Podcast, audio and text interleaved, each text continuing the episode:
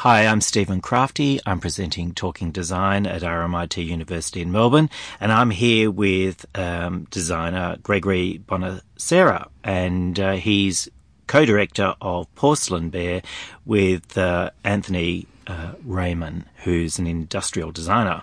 Welcome to the show, Gregory. Thank you, Stephen. I'll have to keep remembering to say Gregory rather than Greg. Greg. So when I do, please... Promise I won't say Steve. Please, you can call me Steve, I'll just correct you. Look, you've been around for quite a long time in ceramics. You graduated from Monash University in ceramics. Correct. Why ceramics? What was the appeal? Was there someone in the family who was a keen ceramicist? It's quite an odd career path, really. It didn't really scream amazing income when I... undertook ceramic studies in the 1980s. So my degree went from 84 to 88. But prior to that, in the 1970s, my parents bought me a potter's wheel. And we lived in Ringwood, and it was very sort of natural bush kind of setting. And my father was an upholsterer. He's retired now, although he still keeps working. So craft was very respected in my family, and buying me a potter's wheel was just something that they thought was healthy for me to do. It was actually work with my hands. So I think I was about 12 years old when they bought that for me. Can you remember the first thing you made? Oh, look, it was probably a bit of a cliche. It was probably an ashtray or something like that. Not politically correct these days. Not politically correct now, but quite common then. So I really don't remember the types of things that I made. I would make anything, really. I just loved. I think it was probably also a sense of immediacy about ceramics. So you make something and then it's not long before you can actually see the finished glazed piece. But I think it's just that affinity with the handmade that was almost genetic in my family. So you virtually started, under your own name, Gregory Bonacera, starting making ceramics soon after graduating. I did, although I couldn't afford a kiln. So it was the late 1980s. I was, a recent graduate. I was given a welder by my dad, and a whole lot of scrap metal from which was buried under the gravel of his driveway, and I started welding things like chairs and tables and so on. So I didn't leave college and go into a job. I left college and went into a studio and just started making things. And it was the 80s. I think a lot of people were I knew a lot of people doing that type of thing. Any idea in mind of what you were going to do? No. I thought I was just going to make beautiful things and, make a living out of it, which I did, but never a great living out of it. Towards the end of the 1980s, on the strength of the work that I had been doing in metal, I received a grant from the Visual Arts Board of the Australia Council. I was 24. I was actually too young to get it, but they phoned me and said that by the time I was it was a studio residency in Bezzotso near Milan. And you had to be 25. And I had to be 25, but my birthday was not long before I would get on the plane and go. So they said, okay, we'll give it to you because you'll be 25 by the time you jump on the plane. So that was a bit of a... bit of a feather in the cap for a young person, a bit of an accolade for me to have scored. So on the strength of my metalwork, I went to Europe, ended up in London for 3 years after that. I joined a group called the British and European Design Group. Tom Dixon was in that group. There were quite a few other designers who were still quite active. Amazing to be with Tom Dixon, because he's kind of self-taught guy. He's now a big name worldwide. Absolutely. And but obviously wasn't in the late 80s. That was the very early 90s. I think that was 91 when I ended up in London. So he would have been starting his career there. He was very much in the early stages, still doing a lot of metal work. I think he was using a lot of scrap. scrap metal, which was very similar to what I had been doing in Melbourne.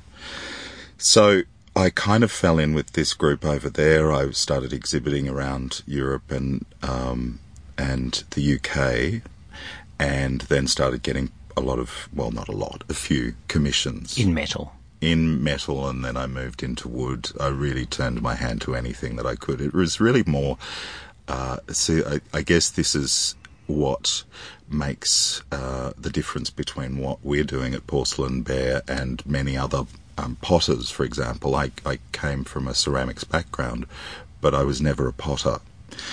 I was much more interested, and my heroes were designers, so I was much more interested in design.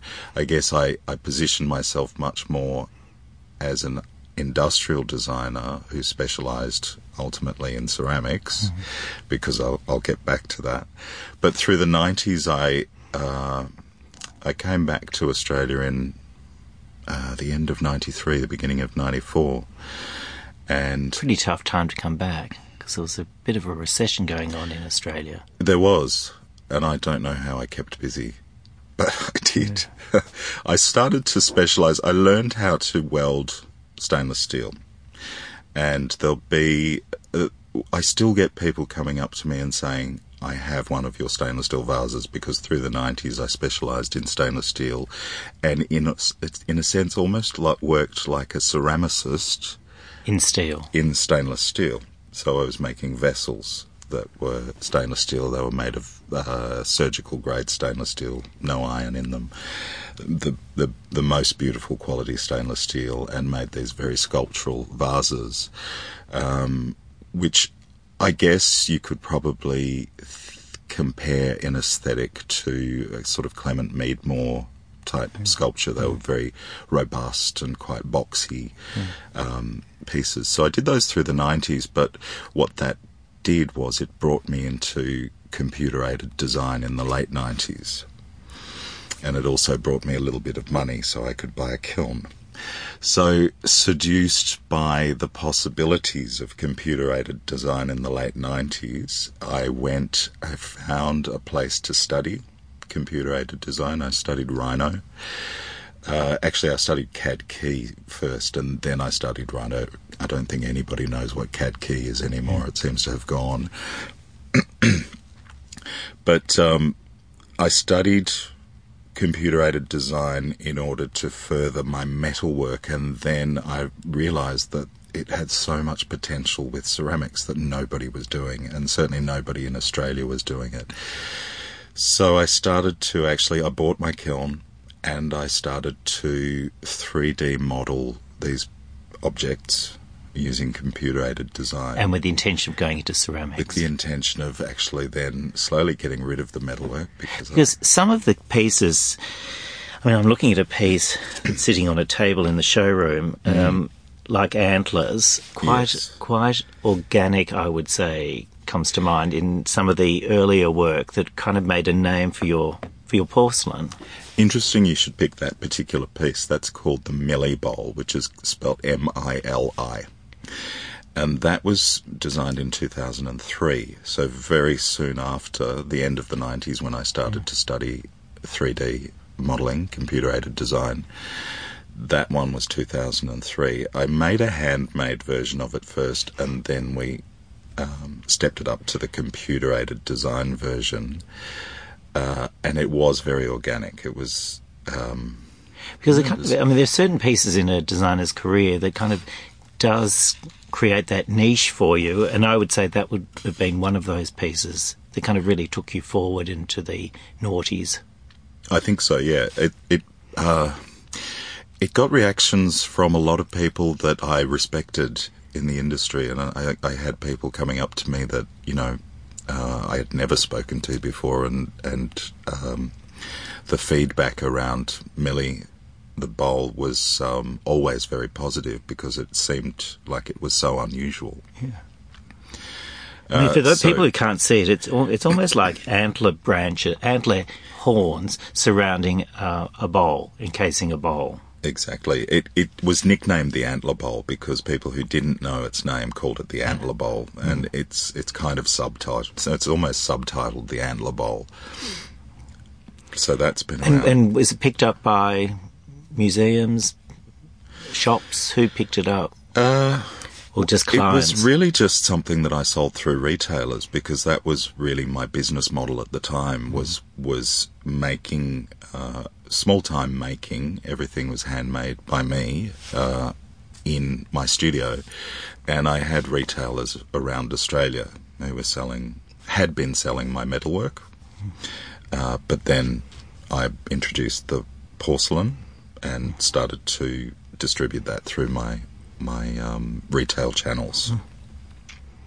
And from that range, you developed hands, all sorts of almost found objects that you'd find in a curiosity cabinet, that type of thing. And how do you put a collection together? What were you trying to say in the early days?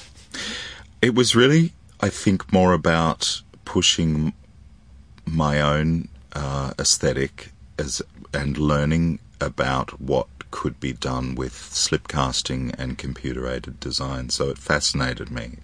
And as with, having a potter's wheel when I was 12, I really didn't care about what the outcome was going to be. It wasn't necessarily about making money. It was about what excited me and what I felt excited other people, because I didn't think that I did things that I didn't think other people had seen before. So Millie led into a short series of bowl forms, which the others were the architect bowl and the fruit tree bowl. Not in that order, actually in the reverse. So the architect's bowl came next, and that was a bowl that, when you look at it in plan view, it's inspired by the way architects draw trees in plans. So it has a central hub or a trunk, and the branches radiate out from that. And then the architect bowl, which was bigger and lower and a little bit more technically challenging, came after that. These are all still things that we produce. So many years later, I think the fruit tree was probably about 2005, and then the architect bowl was 2006, and we still produce them. Well, why not produce?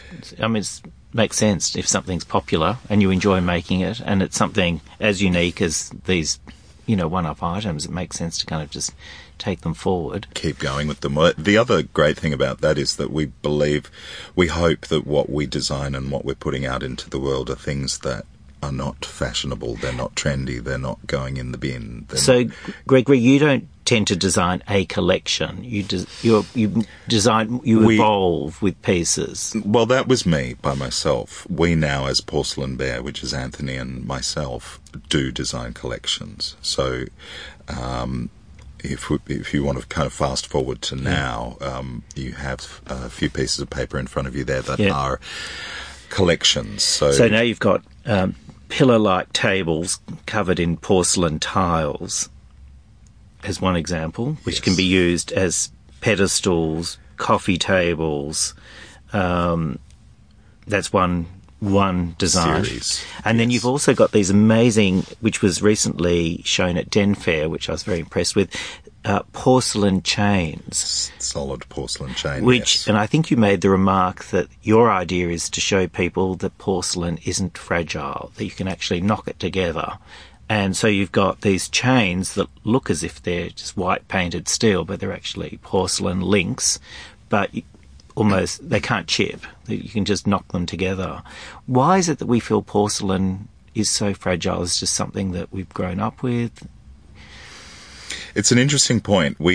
That's a little challenge that we face quite often when we release something like a light or a table, or the chain that you're referring to, which is called Enigma. It's a screen. It's intended as a screen. Yes, that's all. You wouldn't hang it in a doorway and expect to walk through it all the time. But we make porcelain furniture, and so the first series that you were referring to there is called Metro, and it has a little bit of a reference towards the Paris Metro. And I love Paris. the columns in the Paris Metro. It references the columns, the walls, just that kind of historic use of tiling, you know, that goes back to the 19th century or, you know, even earlier. We called it Metro because we liked that name a little bit more than the fast food related other name that we could have called it. So we do find that a lot of people look at our work and go, oh, I couldn't have a porcelain dining table. It would be so fragile. But I think that it's important to remember that we walk on porcelain every day. Many people have porcelain tiles on the floor of their kitchen. And when you drop something on them, it's usually the other object that comes off worst. Our bathrooms are full of porcelain. Nobody chooses a stainless steel toilet. Everybody, you know, major railway stations, major airports, railway stations, they're not that important anymore.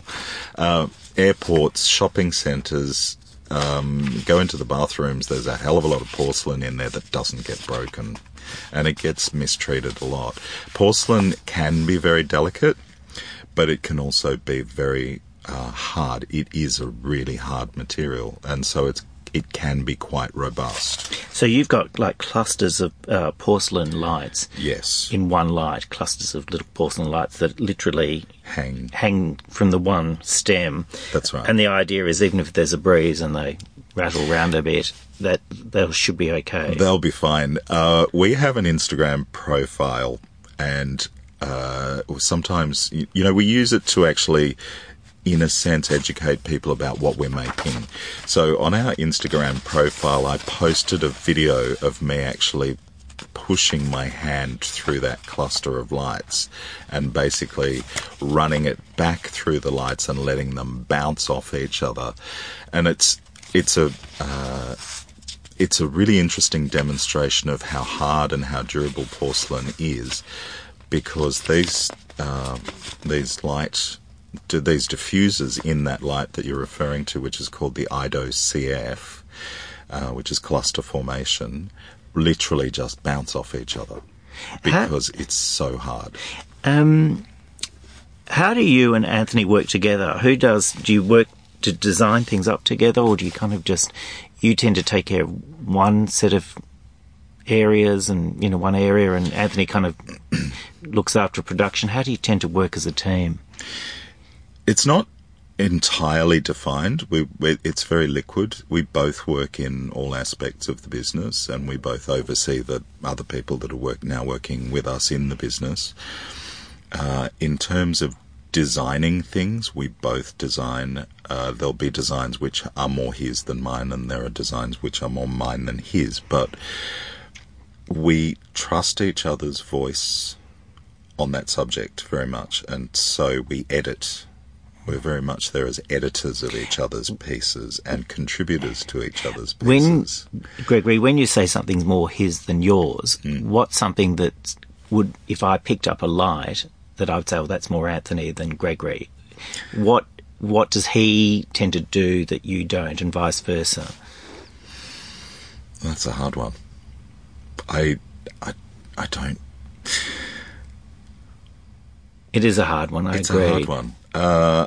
Because we live together as well after hours. Right. We are partners in life and we're partners in work. We spend 24/7 together. And it's very hard to actually, because there's a constant dialogue between us. I think it would be hard to actually separate the aesthetic. In a sense, we experience things that we see out in the world. We go to design exhibitions together. We go to functions together, and there's a constant dialogue. Yeah. So we're very much aligned. Mm. I don't know that we could actually pick who does what is very typically Anthony and what is very typically me. Your showroom in Collingwood and Derby Street's just been redone, and I thought it was interesting how you mentioned that even the walls were changed and really threw a whole different aspect on the lights. That you said there was too much blue in the paint, and it really didn't kind of work with the porcelain lights as a backdrop. And once you changed it to a very dark, moodier colour, all of a sudden you had almost a different product. It's interesting. It almost sounds really obvious when you say it back to me like that. And I sort of wonder why we chose those colours in the first place. It was our very first showroom. It was a way of us putting our collection together and displaying absolutely everything that we do. It was also a way, having our own showroom, it was a way to present things that might not be able to support a retailer markup on them as well. So, for example, the Palace table or the Metro series, we can't sell it through a retailer because it would be too expensive for people to buy. So to have that little space was very important for us to present our work to the public. But as you said, we initially painted it in greys, which we thought would be a good backdrop to porcelain, but there was blue in the grey. And it sounds obvious to us now, but the blue was too cold for the porcelain. Our porcelain is quite ivory in colour, and we really like that ivoriness. You haven't changed really the colour. You very rarely work in colour. We don't work in colour. It's more about form and it's about design. I think and that colour becomes more distracting. Colour verges on decoration, and I guess we don't really decorate. I think we're more about the design, the substance of the design, the functionality of the piece, that sort of thing. So we don't really use colour except for blue, which is very traditional in ceramics anyway. And cobalt. Gregory, do you customise things? I mean, if we do consult with architects quite often, and we come up with customised versions of things for smaller projects. So we have our standard range, and we can tweak things a little when an architect comes to us or an interior designer comes to us and asks if we can maybe make this light with a blue band on it or something like that. And we're happy to do that. We're happy to work with architects and interior designers to do that.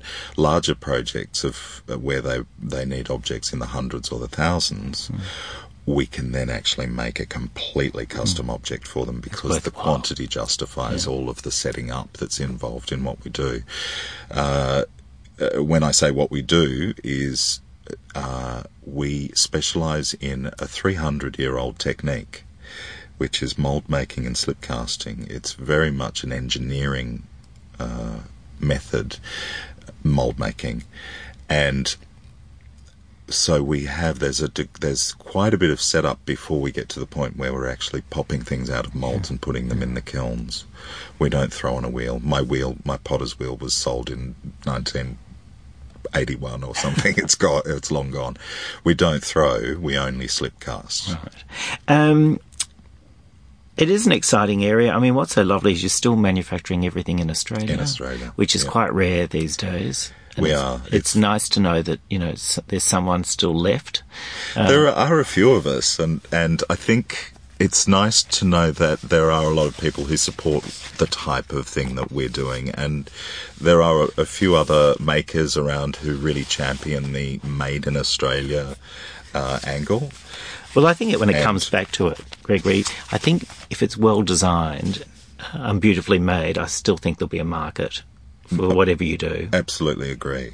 And it's about buying things that you hand down to your children and your grandchildren, and things that don't end up on the hard rubbish pile. You know, it's about buying heirlooms, which are made from the best materials. If we use metal, it's solid brass, for example. It's not plated. And porcelain is the best quality that you can actually achieve in domestic ceramics.